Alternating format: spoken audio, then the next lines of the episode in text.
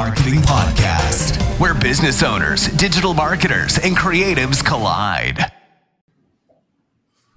Hey all, uh, this is Kevin Getch here with uh, with WebFor. I want just I'm super excited today. We're kind of giving you a two for one special today uh, with the WebFor Marketing Podcast, and um, we've been uh, doing this podcast for a while and mainly have one guest on and today we wanted to bring on two both amazing people at, at WebFor uh, and we have a great topic we're going to be talking about today as well so um, we have michael cortez as well as jake morley and i'll, I'll go ahead and let you uh, uh introduce yourselves michael you want to give a quick introduction Awesome. Thanks, Kevin. Uh, I'm Michael Cortez. I'm the marketing manager over here at WebFor.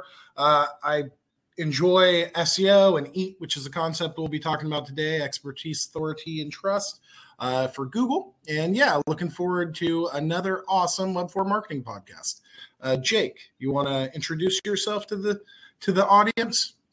Sure. So, uh, as Michael said, my name is Jake. Um, I'm an SEO specialist here at WebFor. This is my first time being on here, so I'm really excited. Um, oh, I've been doing yeah, I've been doing digital marketing for about um, nine years, uh, where I truly found my passion for SEO specifically uh, during this endeavor. And I guess my favorite parts of SEO are on page SEO and uh, keyword research specifically, but I really get excited about all things SEO.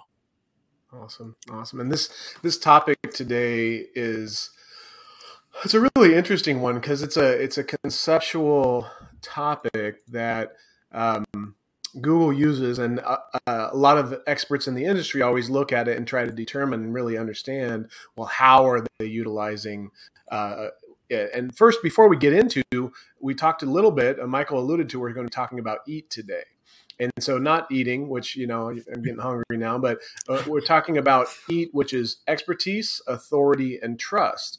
And so Michael, or yeah, I'll start out with Michael, and then Jake, if you want to add anything to this, let's let's kind of explain to and, and if you can try to give a a simplistic overview uh, for those people who maybe aren't SEO experts and kind of have that knowledge, like what is EAT, and then like how is that um, like when, we're talking about this, we're just to provide context. I always got to remember uh, we're talking about search engines. We're talking about how search engines rank content, how your content can kind of get into the search engines and rank well. So, in relation to that, what is EAT, Michael? Yeah, yeah. EAT is, uh, as you said, kind of an interesting topic in the SEO community, and, and I'd say hotly debated uh, a little bit as far as people have different understandings of what it is. Uh, but EAT was introduced by Google uh, in 2015 in the Quality Rater guidelines, and if we'll talk more about that uh, in a little bit, if you look at the Quality Rater guidelines, it's mentioned quite frequently um, throughout it in different areas. Uh, but really, what EAT is uh, is a quality score for Google. So they use different data points. to basically assess the quality score of an overall site, an author, publisher, um, and then basically score it based on uh, you know how it how authoritative and a, much of an expert and how much they trust uh, that author or that website. Um, so, eat is a concept where you typically see it a little more. Um, it's for industries that are what's considered your money, your life, which we'll get to that later too like medical and stuff, you see EAT come into play uh, a bit more um, when you're talking about YMYL topics. So we'll touch on that later. I'm I'm just breaking all sorts of news way too early here. So yeah, yeah. And Jake, what is there anything else you have to add to that? I know Michael kind of dove pretty deep and kind of covered a lot of things, but is there any other, I guess, uh, vantage points you have on that that you want to share? Uh, I think really the main uh, point that I want to point out there, I guess, is that um, it really it it helps Google distinguish, obviously, you know, sites and weed out um, the non-knowledgeable sites or uh, the less valuable, right? So I think uh, in doing that really helps, especially as Michael uh, alluded to the YMYL, which we'll get to here soon. Um, but that specifically uh, could really hurt you if you if you got the bad advice um, that some of these sites could potentially provide unknowingly. Um, so we'll we'll kind of get into that here soon, but um, yeah, it's it's very important. Yeah, I Kevin, that's a good point because a lot of people don't. A lot of people were thinking about how do I get into the rank, but not realizing that this is also to keep out a lot of the stuff that's just low quality uh, in there as well. And so it's kind of a spectrum of low quality to kind of high quality and meeting these general guidelines and um, getting those out there. So I'm sorry, Michael, were you going to say something? Yeah, and I, maybe it would be good for us to kind of um, give a little bit more of a definition of each of the areas of EAT. So expertise, authority, and trust. I'm not sure yeah. if we want to actually call Please. out. Yeah. So expertise, um, the E in EAT, right, is looking at the the notoriety of an author. So how authoritative is an author um, for that given topic, for that given subject, right? So uh, a lot of factors. What is the what type of podcast, video content, uh, blog content has that have those user has that author published in the past, right? So that's a big portion of the expertise assessment. The authority assessment is, um, which is the A and EAT, uh, is more of a site wide quality score, uh, as well as an author quality score for um, looking at how authoritative is a site. That could be based on link signals, that could be based on quality of content, a number of factors, authors uh, and how authoritative is this author? That could be based on things like how much is this author published on this this document or this topic? Um, how quality is the author's content? How much is the author referenced uh, throughout the web? And you know how no, notable notable are they throughout the web? Ah almost made up my own word there. And then um, and then tr- trust is really just the credibility of an author or or a website so, how credible is the brand or the author in Google's eyes? So, that's really those three factors when we're talking about expertise, authority, and trust. Just diving in a little deeper there. Yeah, I um, I tend to think of things in like real life situations, and it's, I mean, if you were to, if you were trying to assess uh, information, like for anything, like you're trying to assess information, there's a certain process to go about that to understand is this person that I'm talking to, like if you're taking in information, you you have different ways of kind of understanding whether it's um, valid, good information because you're looking at the source of that information, like what you know about them, like you know what others like they're standing in the community. So there's all those different elements that kind of come into play. Um, with just real life situations and and what I think is cool about it is Google is trying to take that same concept and, and create an algorithmic approach for it, which Absolutely. which the you mentioned earlier the quality rater guidelines, which a lot of people don't know what those are. So if we could um, kind of talk a little bit about quality rater guidelines and I guess for those who don't know, I'll give a little bit of context just so you understand what that is. And then Michael, maybe you can go into a little more detail, explain how that actually impacts search results, whether it impacts them directly or indirectly, how it's actually utilized. And so for those that don't know, there's a there's a program that Google has where they have live people that go in and basically look at search results and go through a process of, of rating those search results. And they have this huge hundred like sixty page document.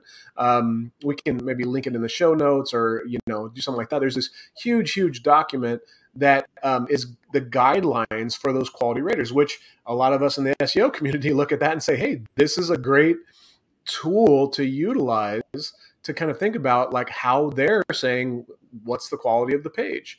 Right? And there's all these different details and eat is mentioned as michael said before eat's mentioned throughout there multiple times. And so uh, Michael, when someone goes in and and you have a quality rater that actually goes in and is rating, maybe maybe they ended up on your webpage, they're rating it. Are they manually going in and saying this should rank higher or this should rank lower, and that's changing it on Google, or, or are they just providing feedback that's more like a uh, I went to a restaurant and here's some feedback on this one specific thing, and it, you know doesn't really yeah. impact things directly. That that's a, a great question, Kevin, and, and it's definitely the latter. Um, but ultimately, Google quality raters, right? The feedback they're providing to Google um, really helps Google understand that what changes they're making if they're making search experience better, right? So that's the key to it. But on top of that, um, you know, if they're on top of understanding if they're making the search experience more useful, the Google quality raters are also responsible for understanding the quality of a website, right? Is it a high quality? Is it a low quality domain? And then Google is able to basically um, compare their algorithmic assessments versus the manual assessments of the quality raters uh, to make sure that their algorithm is appropriately um, scoring the quality of a domain based on a number of factors, right? Uh, and all these factors are called out in the quality rater guidelines, um, from low quality content to you know HTTP to you know authorship and and a number of factors. So yeah, um, yeah they're they're essentially scoring it and providing feedback to Google based on the quality of domain and the quality of the search experience as a whole and improvements Google's making throughout that process.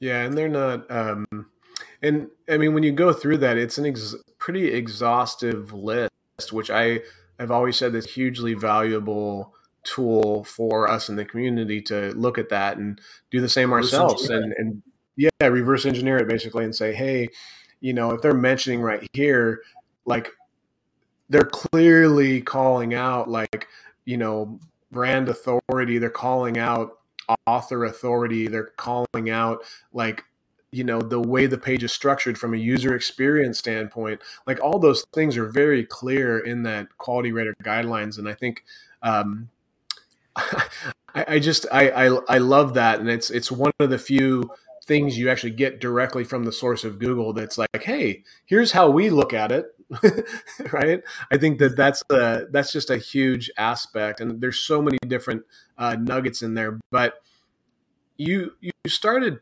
talking about at the very beginning you started talking about how eat played a role in google search like yeah. the expertise and breaking that down a little bit more um, yeah. authority and trust and breaking that down a little bit more and i think there's i think there's so much more there that we can provide and we, we, for our clients like we go into this deep dive because when you're th- when you're thinking about search a big part of it is basically developing your thought leadership in core topic categories and really building that out in a very very strategic structured way so that you're becoming the thought leader that you basically are creating that expertise authority and trust around that topic by providing high value content so um, and Jake or Michael, feel free to jump in and, and kind of touch on different things or add different things. But as a yeah. general rule of thumb, what is EAT's role in Google search? Like a little more deeper dive than what you already went yeah. into. EAT is, uh, Jake, today. Well, I was thinking maybe would we need to maybe go over uh, YMYL first to kind of explain the importance of um, some of those factors? Um, it, I, it, plays a it plays a big part. Um, I mean, I think I think it's good to provide that context. So here, I'll, I'll, touch on it, and I know we had that in the agenda later to dive deeper into um, your money, your life. But uh, YMYL is stands for your money, your life queries, right? And uh, I mean, all kinds of things. Like, uh, what are some of the different industries that that represents, Jake, as far as your money, your life? Yeah, so so health and wealth, you know, anything from medical, um, could be you know dentistry, doctors, uh, okay. veterinarian care, um, and then any financial advice. So whether that's um, you know telling you where to invest or anything that you know could affect your monetary uh, income or lose, right? Yeah. So uh, yeah, so a wide spectrum there where you obviously would need somebody who is authoritative and has the expertise and um, trust, you know, surrounding those areas. Otherwise, you could really make a huge mistake if you followed incorrect information.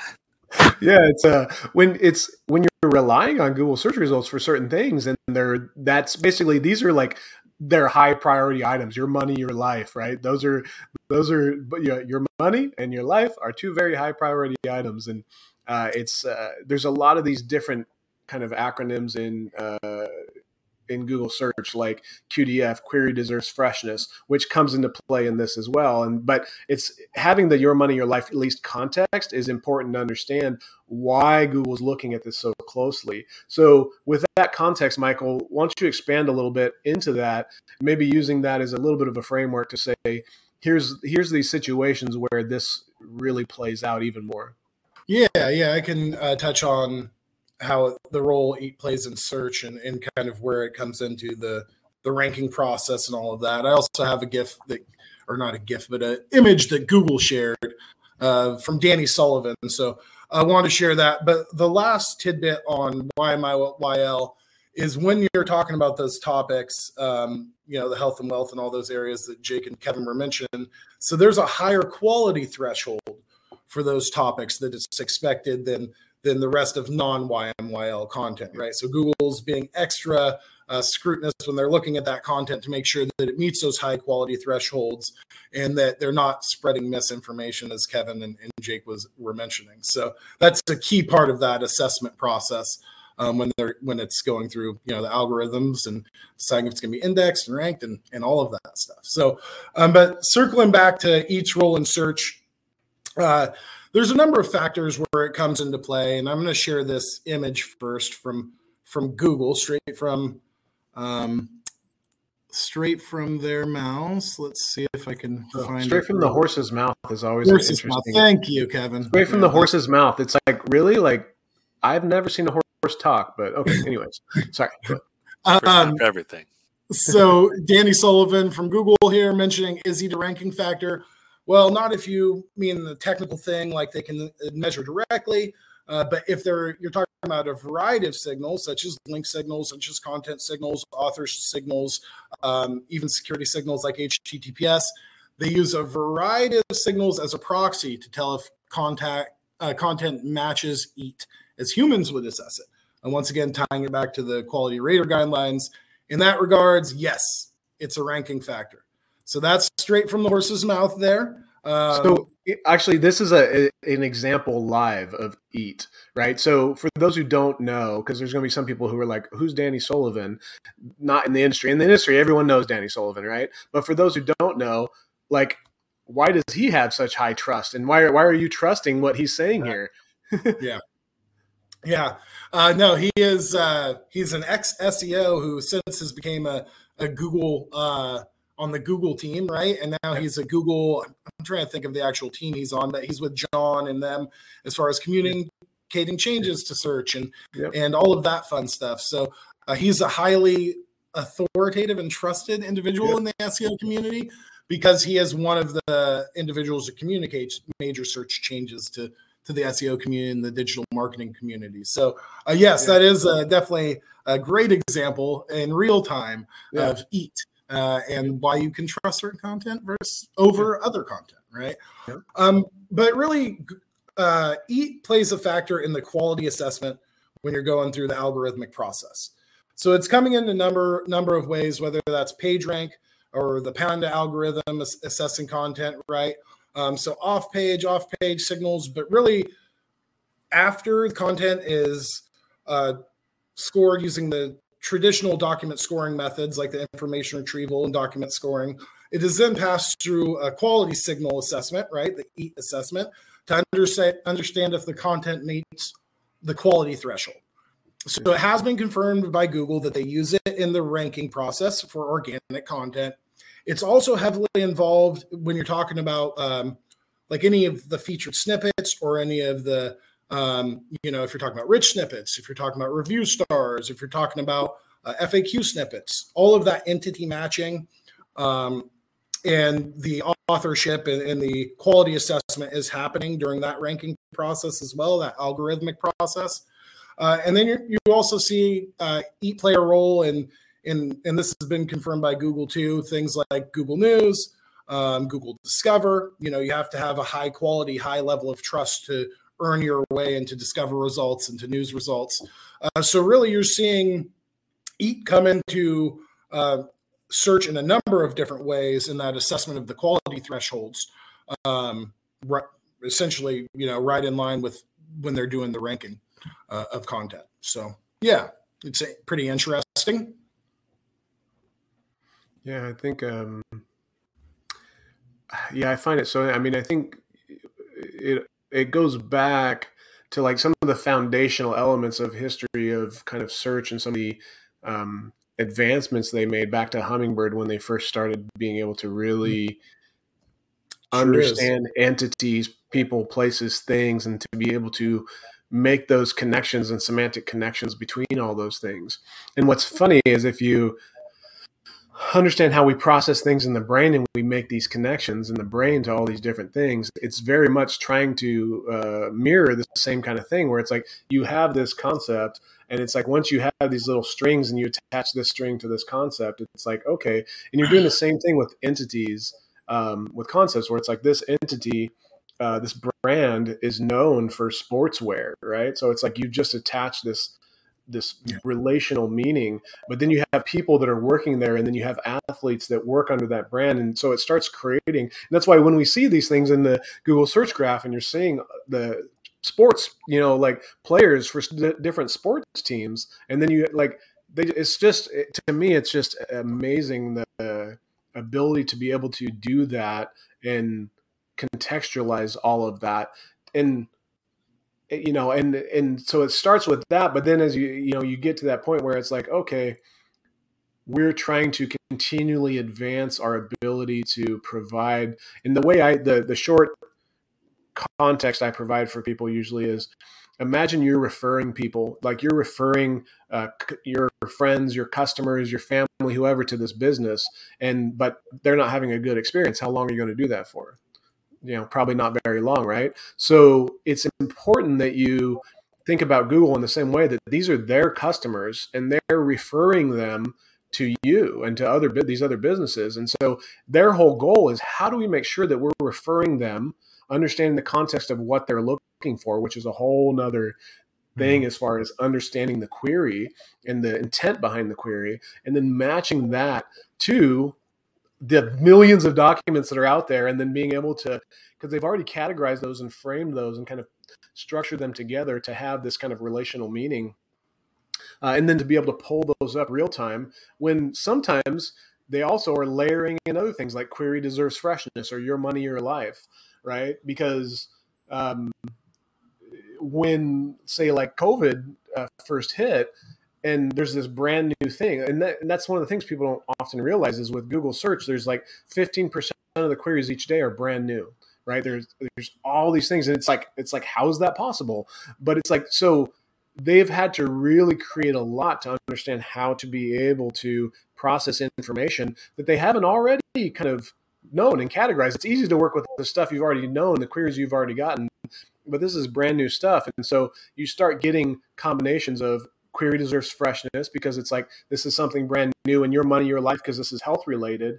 In those those eat that eat process uh, as far as understanding who are authorities in this topic who are ex, you know who are the experts and how do we know to trust them it's it's kind of like if you're searching something related to a nasa launch nasa should probably be a you know a, a highly authoritative um, you know um, consideration in that, right? So there's certain things to not just based off the number of sense. What's that? Not just off the number of times NASA and yeah, launch. yeah. I don't have a page that just says NASA, NASA, NASA launch, launch you know, NASA launch 2022. NASA, you know, like, and that was you know that was SEO back in the early 2000s. Um, but the it's it's so cool to see how far um, the algorithm has come, the understanding has come, and the quality is, has come. But it's still one of those things where we're still going like, oh, these still aren't like we're always trying to improve, right? And so, and I think that's what their goal is with Eat is to get an even deeper understanding of who are the expert authors that are, relate to these publishers or brands. Sometimes they relate to multiple publishers and brands, uh, and the brands and what are their overall topic. And so you just kind of create those semantic umbrella relationships, and everything's kind of connected um, you, I think you might have talked to, about this before, but under like vectors and um, anyways, I, I, I, was about to go down a whole nerd trap. Um, analysis. Well, yeah, essentially, you know, what you're talking about, Kevin, is you know spot on, right? Their guide to their or their path to semantic SEO started pre-eat, right? In the pandas, the penguins, the hummingbirds, right?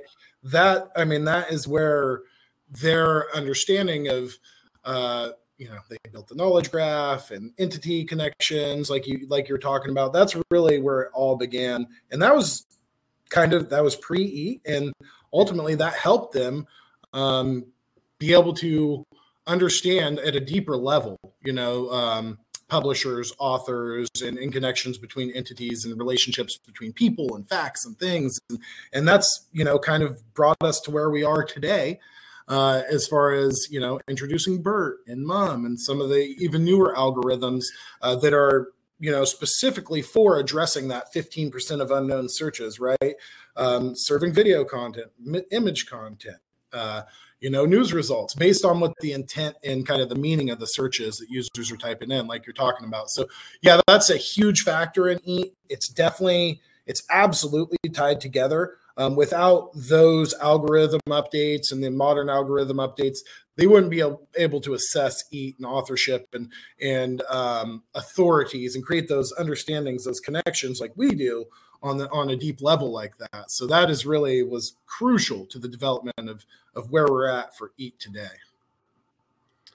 So how we talked a little bit about it, but how does it play a role in the actual ranking process? Which mm-hmm. and this is uh, what I'd say a heavily debated um, area as well. But like, what are some of the more concrete factors that kind of play a role in the ranking process that contribute to displaying your expertise to developing authority to to building trust um, and feel free whoever wants to jump in first and, and take that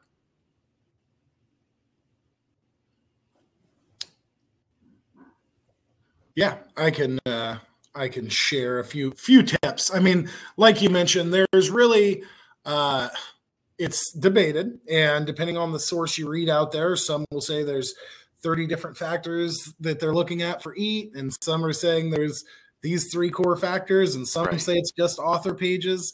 So there's a number of uh, you know different ideas out there of how they're assessing EAT and assessing qualities at that level.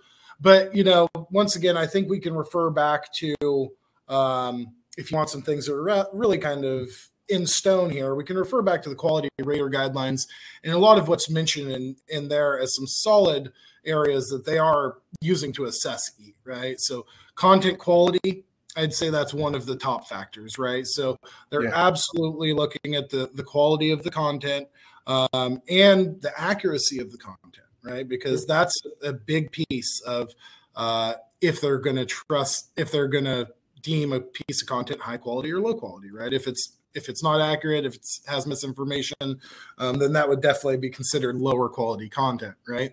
There's a number of other factors there when it comes to quali- content quality assessment.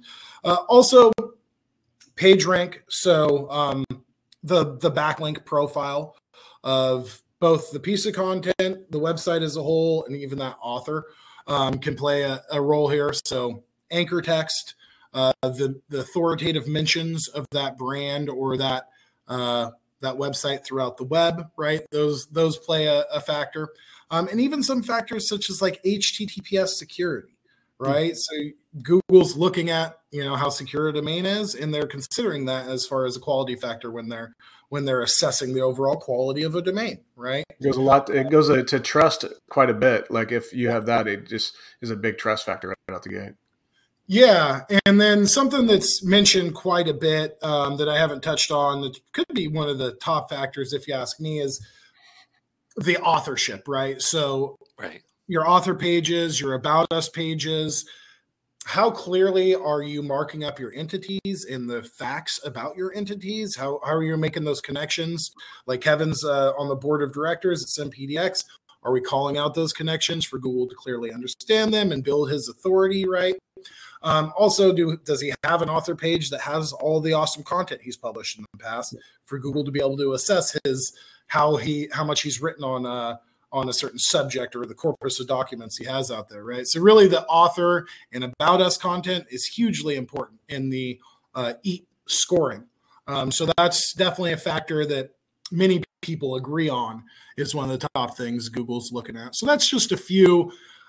There's many more out there um, overall topic topical authority or just how much uh, you've written on a certain uh, concept, right? And and a number of other factors come into play here. But really, those are some of the top of mind that I would say uh, for business owners if you're actually looking on things to focus on. Um, for EAT, build your you know building your eat and then building your authority ultimately and helping your rankings those are some of the areas for business owners i would say that they should uh, probably focus first and build a strong foundation before branching out in some of the other areas yeah i think uh, specifically you know um, a lot of times people are doing the seo not even realizing that it's e so you mentioned you know like http versus https like that's just kind of some of your normal seo checks and yeah um, topical relevancy. You know, you're not gonna talk about car repair on a site that talks about um, you know, so an eat subject, subject such as uh, a veterinarian. Like you're not gonna just throw that on there, and then um, you know, Google's obviously gonna see that as you're not an expert in that field. So there's a lot of um, overlap that a lot of people I don't think always uh, see but I I guess um, my two cents here is uh, I think a lot does go based off of the author. So um, yeah. you know the popularity of the author, if they have books published, um, time of the last publication, uh, just you know yeah. a lot I think goes off of that and any awards they have won and um, really contributes to that. Those are some great call outs, Jake. Um, the date to last publish the is like you could have someone who was a, a highly expert you know like a high expert they're authoritative they're trusted but they haven't written anything for the last 15 20 years right, right. and the topic has changed a lot in that time. So you know maybe they're there's a lot that's changed and depending on what it is especially if you're talking about something to do with seo that changes yeah. they would not Monthly, be an expert daily, anymore weekly. in seo yeah. Right? Uh, if it's even in the technology or medical industry there's things that they just change very quickly so that um, how that query deserves freshness is is kind of different than that to some extent qdf goes more towards news but it's still that same kind of idea of how the relevance and recency of that information that uh, they're publishing. And I think um, I, I I think a lot, like you mentioned, the awards. And if you think about if you start out with a brand, you start out in an individual, and you kind of use those things, right? And so you say you have a brand and you have a you know executive or person in that uh, organization, regardless of their position and they start to um, be on sitting on a board and they start to get an award and they start to be published and they have a you know all these things that happen they they're publishing on their site but now they're also been published on forbes. They've been published on these other sites. So all these co-occurrences and mentions related. So like your we talk a lot about the distance to other trusted entities in both the link graph or just co-occurrence of brand or you know uh, individual mentions of that author. And so you have all those things that kind of come into play just like it so everything to me relates back to real life. Like how do you do this in real life? How do you build authority in real life? How do you build expertise in real life? How do you build trust in real life? Like those things all translate to what we're doing on the web from this standpoint as well. And what a lot of people I don't think like if you're in the medical side, yeah, and you're publishing something, the, those little acronyms after your name, those will come into play because it's like those mean you have a master's degree. That's a huge sign of trust and authority and expertise, right? But that only goes to a certain level as far as like, oh, you got a master's degree, but now where are you there? So it's like all of those things come into play and are easy signals that Google can pick up to say, hey, like in this medical space, yeah, you have your master's degree, but as I start to understand, like I can also see you have your master's degree in this field and you're talking about this field. So like all those things come into play, right? And I, yeah, I, I, I find it so amazing. Um, and uh, yeah, it's just very, very cool. Um, yeah, you you both mentioned some great topics as far as authors is huge here, right? Co-occurrence of author, um, the mentions of the author, just how not- notable is it? I almost made up my own word again. How notable is this author, right? And like you're saying, Kevin, it, it works the exact same in the real world as it does uh, how, how Google's trying to assess it uh, online. So it's a, very similar process to to building your authority. So yeah, I think one of the- those are call outs. I think one of the big uh, biggest differences that you don't see, though it is um, there's other ways this happens, uh, is is links, right? So someone linking to your you your website, Yeah, it's we call we we we kind of refer to these general things, links, mentions as endorsements, all these different testimonials, people talking about you and your brand, and there's kind of different levels of those endorsements, and links are a very powerful one for SEO, and so then you have it's a it's a highly authoritative site. Is like oh this is huge. We got a link to our site from this. Well they're in the veterinary industry i'm in car repair. That's still authoritative link but if you know it's a veterinary industry linking to you know it's the veterinary industry association linking to my veterinary website and it's talking about um, i'm not going to use the proper uh, term here because uh, I was about to say animal husbandry, and I'm like, I'm like making sure I'm not saying something bad because it sounds like an interesting word. So I'm like, but so they're linking to that, and someone searching that, that's going to provide because of it both the authoritativeness and because it's highly relevant and the content that's within the context of what they're talking about and linking to you. All those things come into play and and link over here and say like they're linking to your now you have a book and maybe they're linking to your book on it or your article that you wrote that's really in depth and they're saying hey this is this is a great source to kind of uh, check that out and so um, Yeah. that absolutely.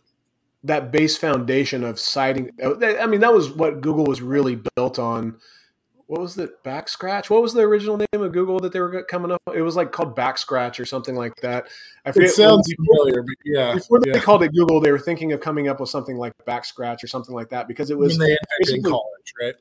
yeah, yeah. I was like because it's this person is endorsing this person over here, and and so their original algorithm was all built on links, uh, and it's still a, a big uh, portion of. So that comes into play as well. But Back rub, what's that? Back rub. There Back go. rub. That's what it was. I was like back scratch. Close. Yeah, you almost you almost got it. But yeah, no, that's that's interesting. Yes, Link still plays a huge role in in still the eat process and the ranking process uh, as a whole. So You mentioned eat scores and like the ratings. How is there is there like everyone always is like how do we game this? But how do those ratings work? Like how do eat ratings work? Um, and is there any way to kind of contextualize that for people to provide more value?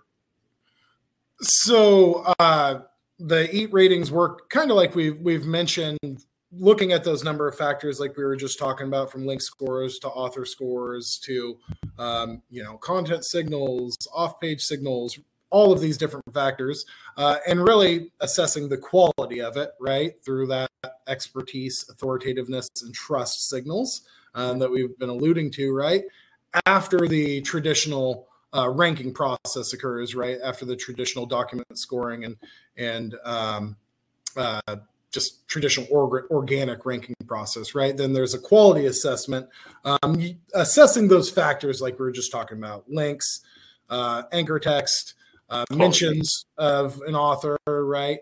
Uh, content quality, HTTPS, and and really the factors could go on and on. But that's really where you're seeing Eat play a big role in the process. You mentioned the scores of EAT, which to me is interesting because I think this is a subject that, um, and Jake, if you had something to add to that, please please stop me at any time. Um, I think this is an interesting concept because there's also not necessary necessarily clarity across the industry um, on an EAT score, right? That's that's a big question I've seen, especially recently. Like, is there an EAT score that's assessed for the domain? Um, and really, the answer there is no. It's there's no one single EAT score um, Like official. the domain Yeah. Right? That's oh, this is quality or this is low quality. Like It's a a credit number- score, I can't I can't look up my eat score. And, yeah, you yeah. can't look up your, exactly. It's a number of uh, algorithmic processes that are being performed in the background, from page, page rank to um, you know content assessments, and you know we've already alluded to a number of those areas. Uh, that essentially is, and they're aggregating the different uh, quality assessments uh, to basically assess how author how much how expertise, authority, authoritative, and trustworthy uh, content is, or a publisher is, or a website is, right? Um, so that's really what we see is is an aggregation of different algorithmic processes and less a uh, single score that Google is using to say this person's 66 out of 100 in EAT, right? Um, that's not something that at least Google's on record saying that. The SEO community is pretty much on board, agreeing with that, right? Um, so they could surprise us one day and say, "Here's your EAT scores." But right. From everything that's out there, there's no single EAT score. Yeah, kind of. Go ahead, Jake. Sorry. I was just gonna say that that's well said. Um, I think uh, uh, as you had mentioned, you know, we always try and um, not necessarily gamify, but I guess you know, in a sense, trying to quantify and you know everything you can do to obviously rank better, right? That's what we're yeah. supposed to do. So um, I think you know it's just a lot of it just comes down to best practices, uh, just you know doing what you would normally do of white hat SEO, um, while obviously taking these things into account. But as long as you know you're you're doing your best at trying to establish the you know EAT and um, every way possible, along with all the other ranking signals. You know, as Michael said, there's there's a lists and lists and lists of everything you can do, but a lot of that is just your main SEO that you're looking at, you know, as well. Yeah. No, I think that's a, a good point. Um, we talked uh, before about uh, we dove into your money, your life, and how this comes into play a little bit previously. Um, but I wanted to circle back around to that because it those two the intersection between eat and and your y we'll just call it ymyl for now. Everyone knows what it is now so ymyl um, the intersection between those two is is an, basically what computes to an increasing importance. Like you said michael the the threshold the score required for those sites is is more intense. The scrutiny of those is like you know if it's kind of like saying like hey you're trying to get into this elite club you know, it's going to be harder to get into that club than say, oh yeah, you just pay the membership fee for 24 hour fitness. Well, it's like, no, you're trying to get into this elite club where it's like you have to go through all these series of things, right? And when it's any situation online where someone is going to be transa- taking transactions, your money online, or they're advising you about what to do with your money, uh, or they're um, sharing medical information, psychological information, like all those kind of things, I think it becomes, um, like you said before, it becomes so much more important. So, and I mean, we have talked about this quite a bit, but I think it's important because we work with a lot of clients in the medical industry. And so, what are some of the things we can do if someone's in that in an industry like that and e-commerce and you know all those different areas like what is things that they can do. Yeah, what are the things that they can do if they're in that category of YMYL um, to to really level up um, so that they're meeting those higher thresholds?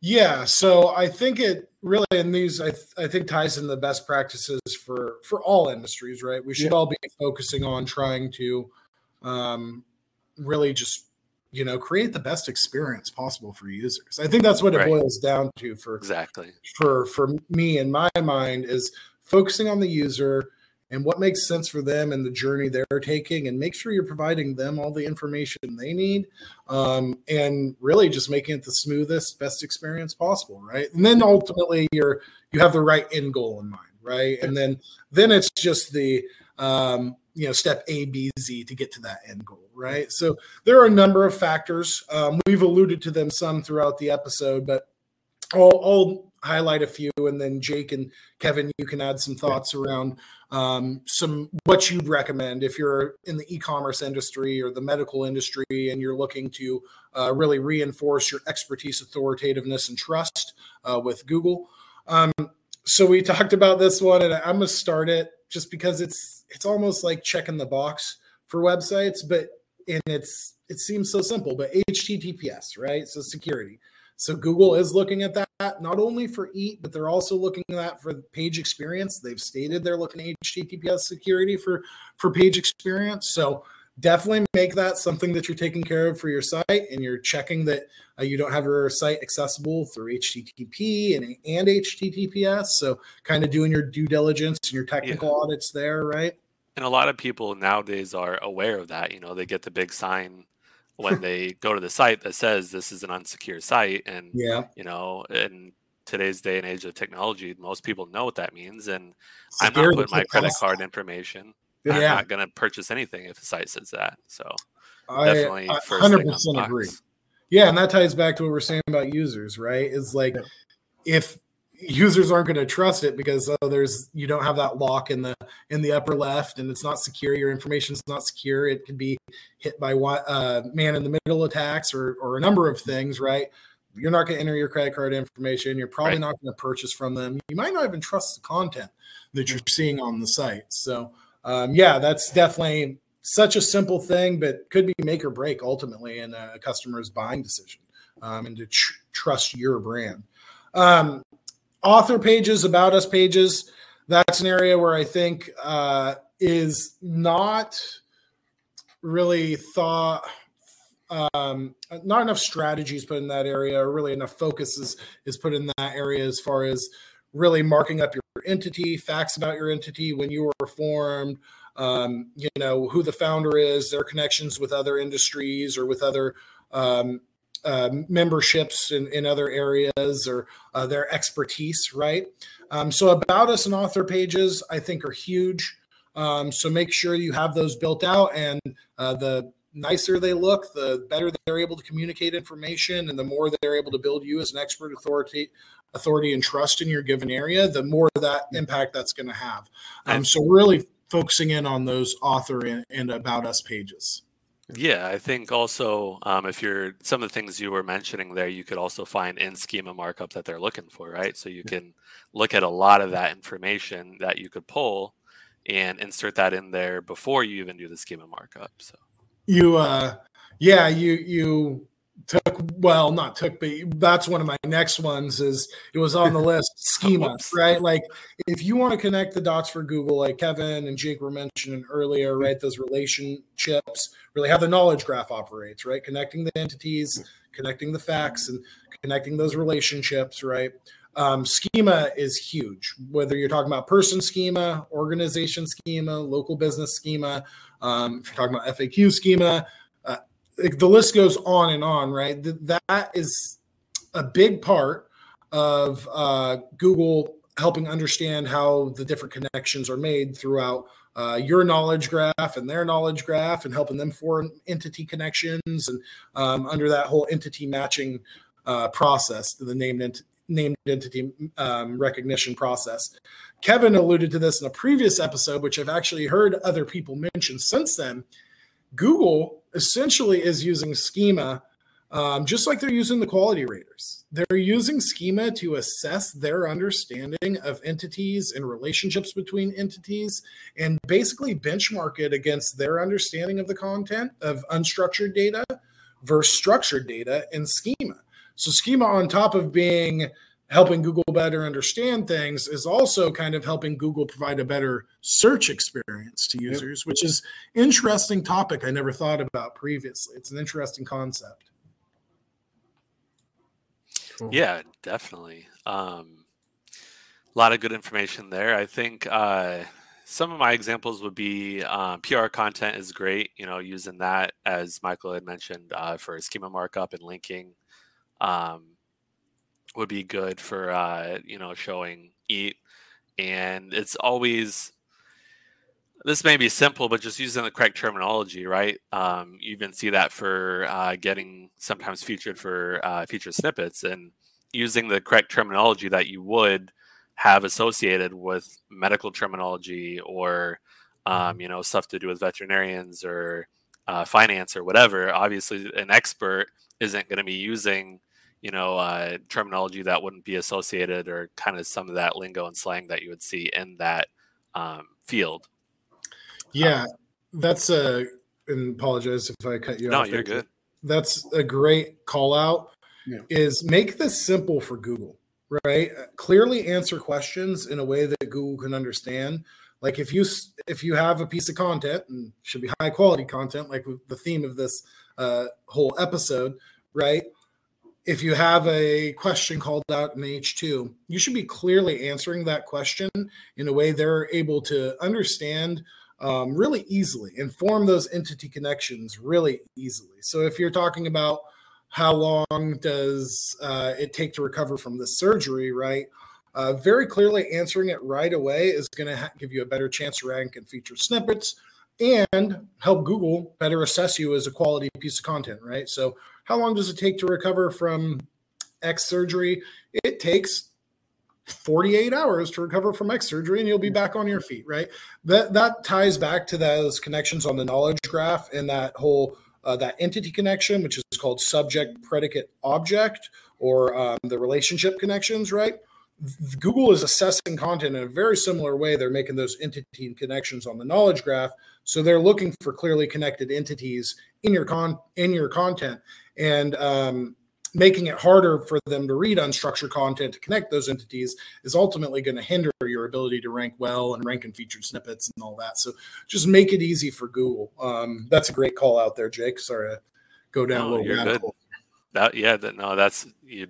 Uh, hit the nail on the head there. Um, I so this was kind of uh, something that I've looked into a little bit. Um, you know, in in terms of if you don't have any great publications, you could also look at making like an ebook and getting that on Amazon.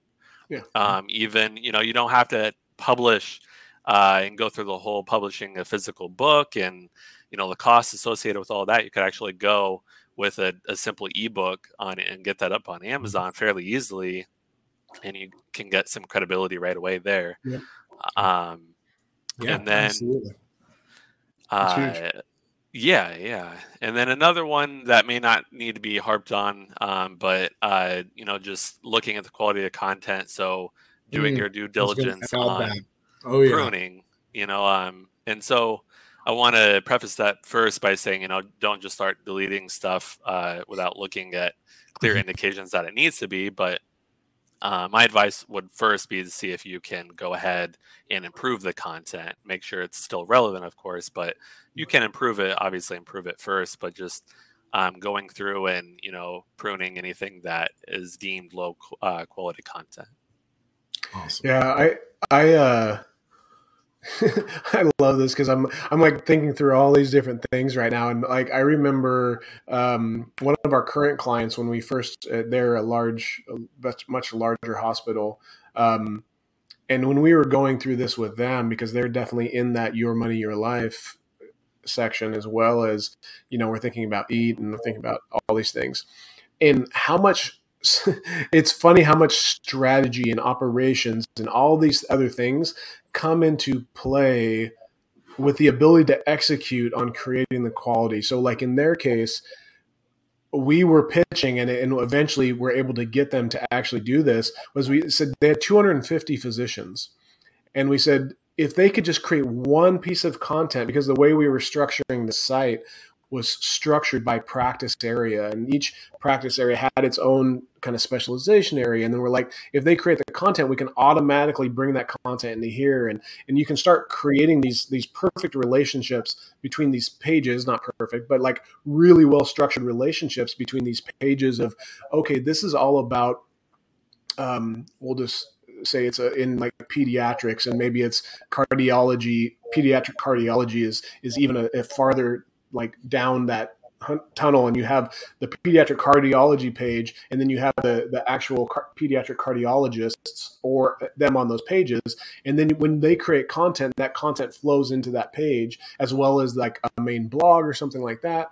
And this whole concept of doing this was like literally they can just create one but we knew the biggest this is where i i love like one of our strengths uh, about SEO actually comes from emotional intelligence and psychology and like understanding how to get shit done. Because because we said hey you're going to run into that as like the way you you structure this and communicate it out to the team is going to determine whether they actually want to do it or not. So you want to communicate it but you want to already have like a certain group of authoritative physicians on board creating content and then publish that and then give recognition lots of recognition to them about that and and everyone else will start going oh look they cool they did this thing and they shared their expertise. So it's really i, I find it so interesting to do that because then all of a sudden people are creating content the physicians are creating content because they're like oh this is cool. Dr howard you know published this whole thing and it got published and it was shared throughout the company in the newsletter and it was online on the social media and all this stuff. And um, you know so it, it's it's interesting to understand like how you can bring this into your strategy and your overall um, really goals but when you understand these things and align them effectively. And then i just wanted to touch on two other things that are in that intersection between uh, your money your life and eat. One is the financial space. Like you have uh, finra sec um, different i'm trying to think of uh, some of the other uh, hipaa what's that HIPAA. Uh, uh, so that's on the health side, which health side, of the yeah, yeah, yeah. On the, so, the health side, you have HIPAA and HITECH. DSS, that'd be credit card related as far. Yeah, as, so you have HIPAA and HITECH on the health side, which like having a privacy policy and having that information clearly explaining what information you collect like all those things are come into that kind of trust factor and that's also goes to the e-commerce side when you're talking about some of those other connections is do you have a very clear policy on that? Do you have very clear return policy? Like all those different things build into that. But on the financial side it's it's a very similar thing as well is you have to have some of those certain things on your site that are right good because they're often required by the SEC. They're required in certain cases to have them first of all, but then from a ranking standpoint, if you're providing invest investment advice, um, then Google's going to be looking for some of those things right out the gate. So there's there's a lot of those things in some of those industries, and that's why they're fairly heavily regulated because people have done bad things, unfortunately. Um, I love your call out there for like the website architecture, how yeah. that can play such right. a huge role in really your ability to build topical authority, like you're talking about in our previous example, right? Yeah. Uh, or you know, building out your like your corpus, your thematic uh, document corpus of like a certain topic, right? It's all topical authority. It's kind of connected, right? So, um, just your strategy can drive that those eat signals so much, right? If you have hundreds of different doctors publishing all medical related content, right? Um, like you're talking about, the freshness of that content's huge. Yeah. The amount of content, and then just the authority of those, the number of doctors there. I mean that that those signals to Google could amplify really their understanding of your um, what you do and your business and the services you offer and really create connections uh, on another level. So so that's yeah an awesome example kevin. Cool. Um, so we've covered a ton and I, would love to just finish, finish up by just sharing uh, we can just kind of round robin real quick and i'll just share what's one best practice that you'd recommend. And it doesn't have to be like the best. It could be what's easy to implement or something you should just do out the gates if it's not done. Like what's your and, and michael you're going to want to say more than one. Don't say more than one because you're going to want to say this. Don't steal mine. Yeah, don't steal don't steal jake's. Jake can go first actually. Yeah, we'll, go we'll start with jake. We'll go to michael. I'll end it up and then uh, we'll, we'll there so jake sure. what's your what's your best practice you'd recommend uh, people start and like start with first? What's the thing they need to focus on? Uh in my mind um so it's already been touched on, but uh, a little bit further is Michael had uh, went over just the about me page and yeah, um, really getting the author box really established and set up that's easily aligned, and um, so Google can easily sift through it and decipher everything you need. So um, my best advice there would be to also go to uh, like schema.org and kind of look at some of those and see all the things they're looking for and get those already established in there. Whether you do the schema markup or not, at least you have that that's easily crawlable, hopefully. And then as time goes by, you can implement the uh, schema markup, and um, hopefully that will be a good start. No, that's awesome. That's great. Great, Michael. Uh, my tip is from Jake's. Uh, oh, Jake's over here for me. Um, hire us to do your schema markup, your information published. Um, no, no, I'll, I'll, take it back serious. Quality content. I mean, that's the name of the game, right? Uh, we shouldn't be trying to game Google um, because it's ultimately not going to be a good long term strategy, and it's ultimately going to uh, end up Penalty. creating a bunch. Of, yeah, it's going to lead penalties and you know filters and all sorts of things. So really focusing on publishing. Think about the users. What's best for the users? Answer their questions clearly, and try to create the best content you possibly can. Right? Like give Google a reason to rank you number one. So if you know you should be publishing. Uh, I don't want to be corny here, but 10x content uh, as far as what's ranking number one in that spot right now. So focus on users. That that'd be my number one recommendation there. You kind of you kind of added two in there. You slid. Oh, no. I knew Mike was going to slide those with quality content. I guess focus on users is part of quality okay. content. Yeah, um, yeah, yeah. So so mine mine would be. So it, it's tough trying to say just one because I'm like this have a strategic site architecture. So if you if you if you understand what your customer is looking for, we, which we can do very well, dive in and understand what are all the different keywords they're looking for. And if you find the intersection between what they're looking for and your business objectives and where there's alignment on those things, so you find that center of that Venn diagram that's your your sweet spot and then you basically just do a gap analysis between your current site and the site architecture and this desired site which would be best case where you're touching on all the things you prioritize that and you start working towards building that site architecture. You create the high quality content that michael's talking about and you take in what jake's talking about as far as building really solid about us why you're authoritative why you have expertise and making sure that the people in your organization, you're also building up their expertise and authority and trust. And of course, I I kind of took a few there. I think I might have added a few in. I broke my own rule. It was great. It's a great tip. It's a great tip. Yeah, yeah no. All right. This was a fun episode. We covered so much. I mean, this is a great resource on EAT. So so looking forward to uh, yeah, no, I really appreciate uh, both of you guys' time, Jake and Michael, uh, doing this. And for everyone else out there, thank you so much for uh, tuning in, listening, and and, and watching. Uh, please make sure to subscribe and uh, and comment if you have questions. Feel free to reach out to us. We're happy to to help. This is our passion. So so thank you so much. Bye. yeah. Bye. Bye. Subscribe to the podcast and be notified when new episodes go live.